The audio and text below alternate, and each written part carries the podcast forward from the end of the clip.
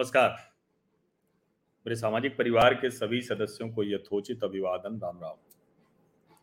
बिहार की राजनीति में क्या हो रहा है? और वैसे देखें तो कुछ विशेष हो नहीं रहा है। लालू जी और नीतीश जी साथ आ गए हैं। लालू जी बड़े भाई हैं, नीतीश जी छोटे भाई भतीजे सरकार चला रहे हैं। अंदाज अपना वही है।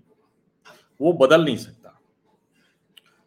लेकिन सवाल ये है कि क्या नीतीश कुमार इस बदले माहौल में खुद को सहज रख पा रहे हैं।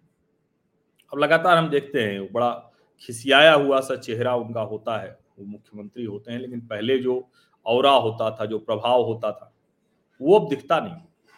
मैंने आपको पिछले जो मेरी चर्चा थी बिहार पर, लालू जी पर, उसमें बहुत स्पष्ट तौर पर दिखाया था, बॉडी लैंग्वेज के लिहाज से भी, जो वीडियोस थे, जो नीतीश जी बोल गए कि बिहार के माननीय मुख्यमंत्री तेजस्वी यादव जी, दबाव में कितने हैं सोचिए।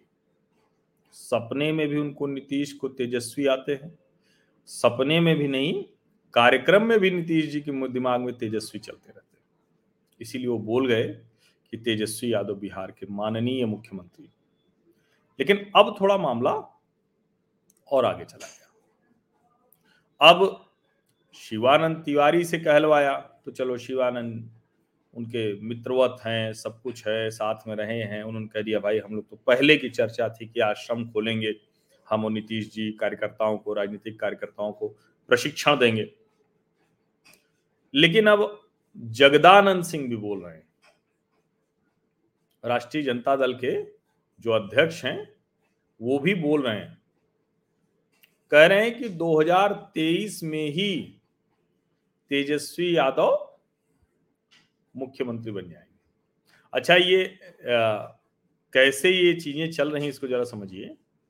जो हैदराबाद से निकलता है तेलंगाना के हैदराबाद से सियासत डेली तो सियासत अखबार में भी सियासत की वेबसाइट पर भी ये खबर प्रमुखता से छपी कल। RJD leader claims Tejashwi will become chief minister in 2023 अब भैया 2023 में बन जाएँगे तो 22 तो खत्म ही हो रहा है।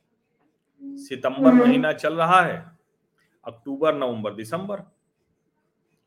तो यानी तीन महीने बाद नीतीश कुमार मुख्यमंत्री नहीं रह जाएँगे। और जगदानंदर सिंह इसको विस्तार देते हैं।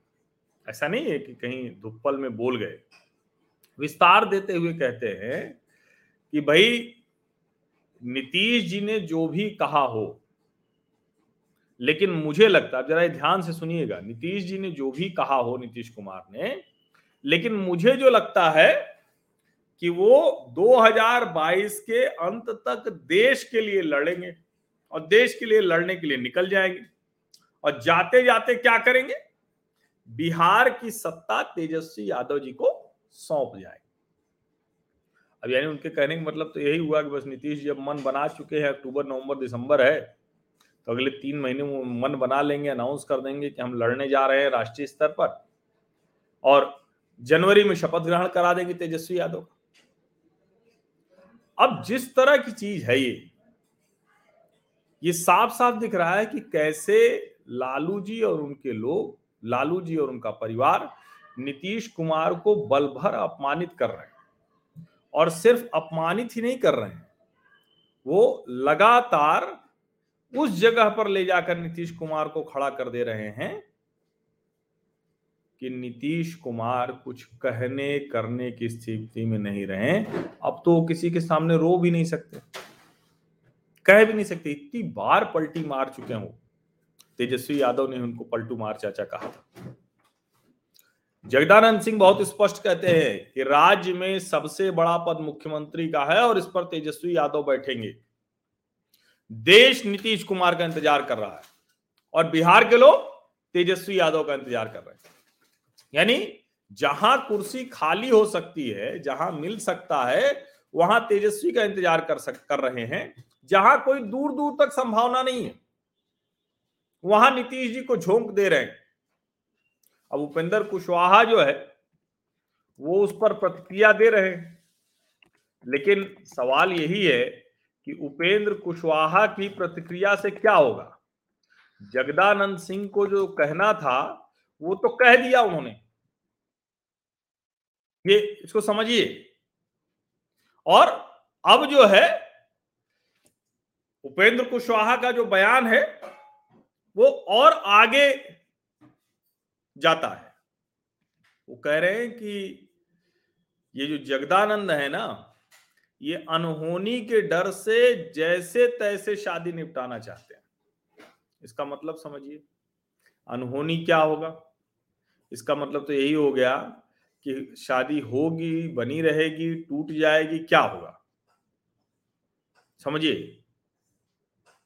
और इसीलिए जब जगदानंद सिंह कहते हुए ये कह देते हैं कि नीतीश कुमार की घोषणा के अनुसार हमें लगता है कि 2022 बीतने के बाद 2023 में नीतीश देश की लड़ाई लड़ेंगे और बिहार के भविष्य की लड़ाई तेजस्वी यादव को सौंप देंगे। समझिए? और वो बहुत ज़िम्मेदारी से कहते हैं भाई देश इंतज़ार कर रहा है। अब कोई ये कहे कि जगदानंद सिंह और शिवानंद तिवारी वो बिना लालू जी के कुछ बोल देंगे संभव नहीं है। और अब उपेंद्र कुशवाहा जिस तरह से कह रहे हैं, वो थोड़ा आगे जाता है मामला। वो कह रहे हैं, जगदा बाबू का बयान उस पिता के एक्शन की तरह है, जो किसी अनहोनी के भय से अपने बेटा बेटी की शादी जैसे तैसे निपटा लेना चाहता है। अब ज़ाहिर है, लालू जी तो बार बार जेल से आ ही जा रहे हैं। तो क्या ये तेजस्वी यादव के जेल जाने की अनहोनी आशंका की बात कर रहे हैं? या राष्ट्रीय जनता दल जनता दल यूनाइटेड, इसका जो संबंध है, ये चलेगा नहीं। इस अनहोनी की आशंका की बात कर रहे हैं।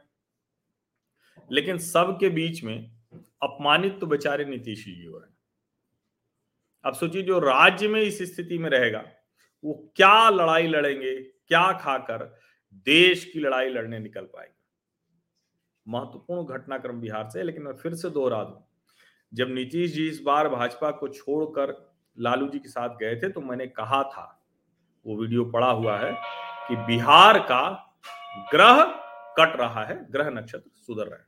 बहुत बहुत धन्यवाद।